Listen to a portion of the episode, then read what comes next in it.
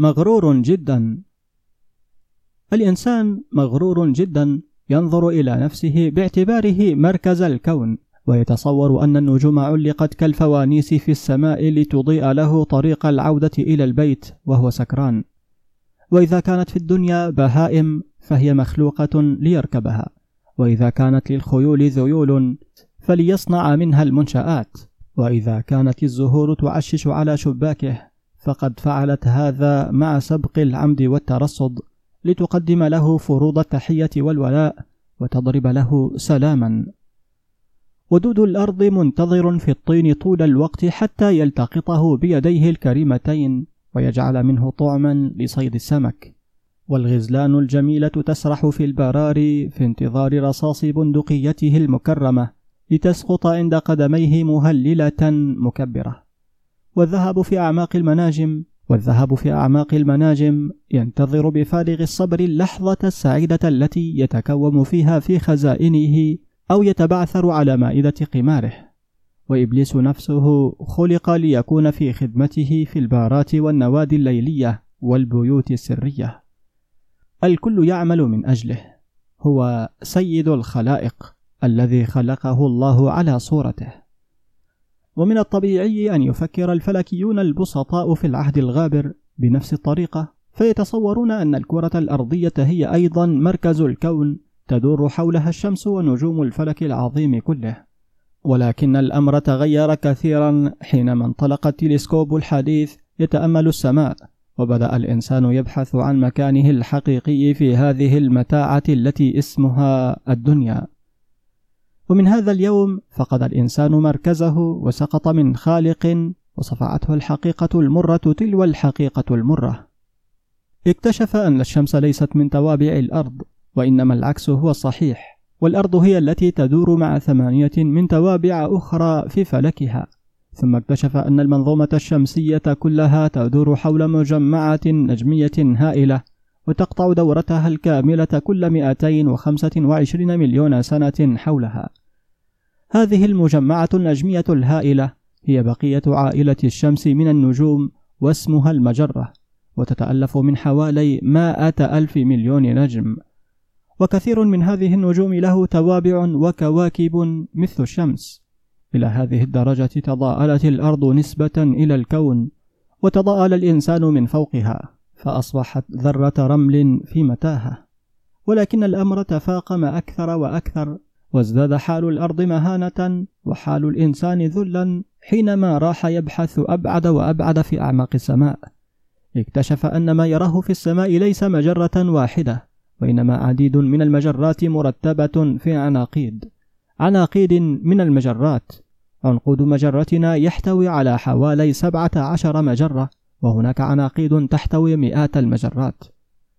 ويبلغ عدد المجرات التقريبي في مدى الرؤية الممكنة حوالي مائة ألف مليون مجرة وفي كل مجرة مائة ألف مليون نجم ولكل نجم كواكب والأرض بجلالة قدرها ليست سوى أحد هذه الكواكب والإنسان ليس سوى أحد المخلوقات على هذه الأرض.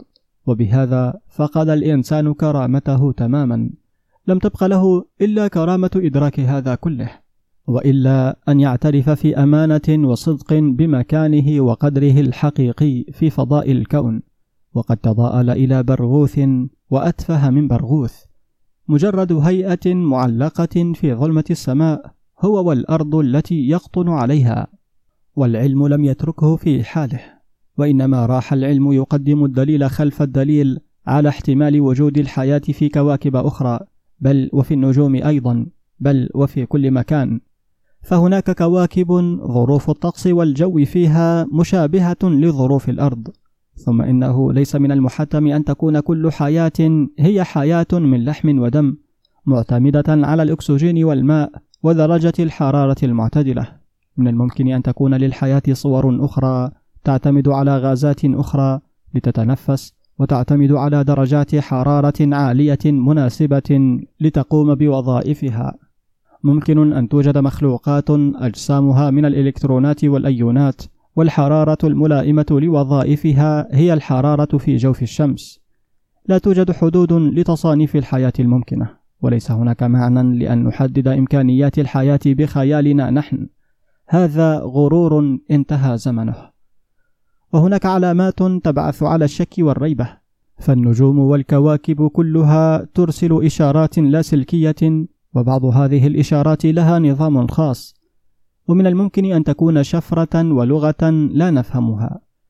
وعلى المريخ خضرة تنحسر تبعا لفصول أشبه بالربيع والخريف عندنا وفيه طواقي من الثلج تذوب من على القمم في فصل الصيف.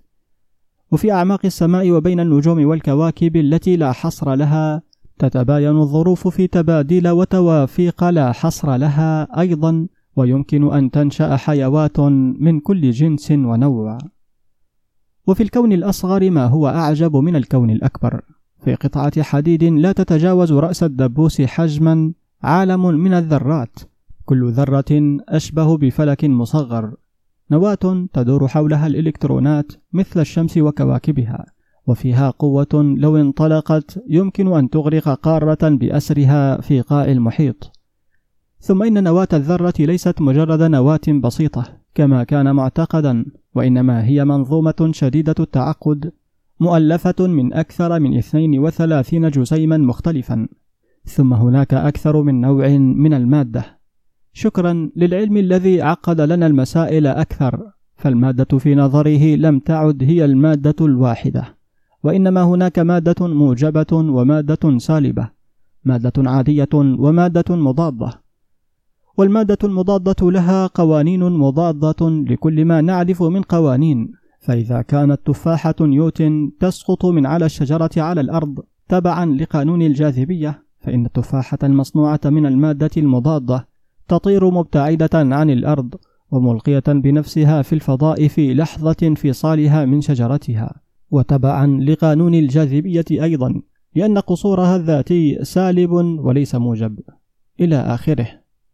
وهكذا يمكن أن تتخيل لنفسك عالما عجيبا من المادة المضادة يسير فيه كل شيء بالعكس حتى الزمن يسير لعكس فيتطور إلى الماضي بدلا من المستقبل.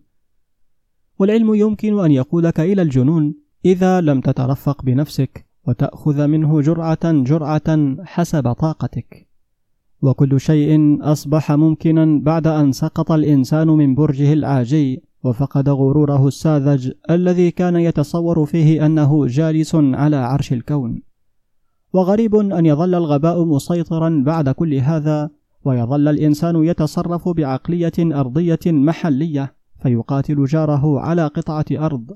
وتذبح دول كبرى غنية دولا صغرى فقيرة لتستعمرها وتحتلها بينما كنوز الكون كله مفتوحة أمامها. والعلم مفتاحها السحري في يدها وفي إمكانها أن تمتلك المحال وتغزو المجهول وتضع يدها على التراث اللانهائي للقوة والمعرفة.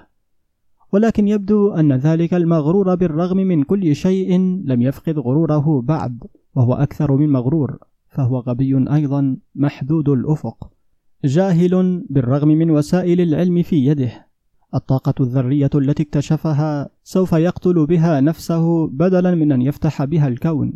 ووسائل الدمار سوف يوجهها إلى نفسه بدلا من أن يوجهها إلى المرض الوباء والشيخوخة. واذكر الآن كلمة لحكماء اليوغا الهنود أن العالم مبني على العدل ولا ظلم هناك وما ينزل بالإنسان من قدر هو بالفعل يستحقه. وكما يفكر الإنسان يكون وكما تضمر في نفسك تسير حياتك.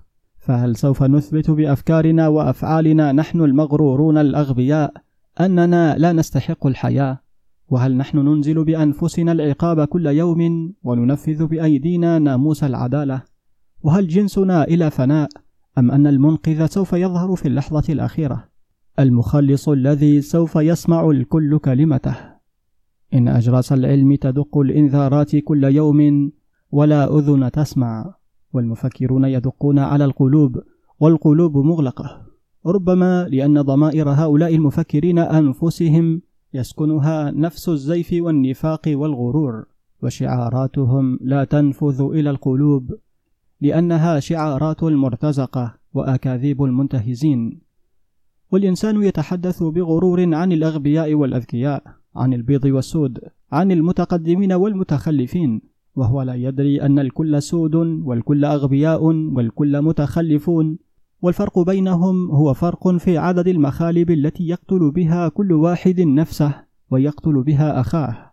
العلم ينبت مزيدا من المخالب والتقدم ينبت مزيدا من المخالب. وإذا كان العلم يعطي مزيدا وفائضا من القمح فإنهم يلقونه في البحر حتى يزيد سعره. وهذه هي أخلاق إنسان هذا العصر. متى يفيق هذا الإنسان ويعرف نفسه ويعرف الهوة التي يسير إليها.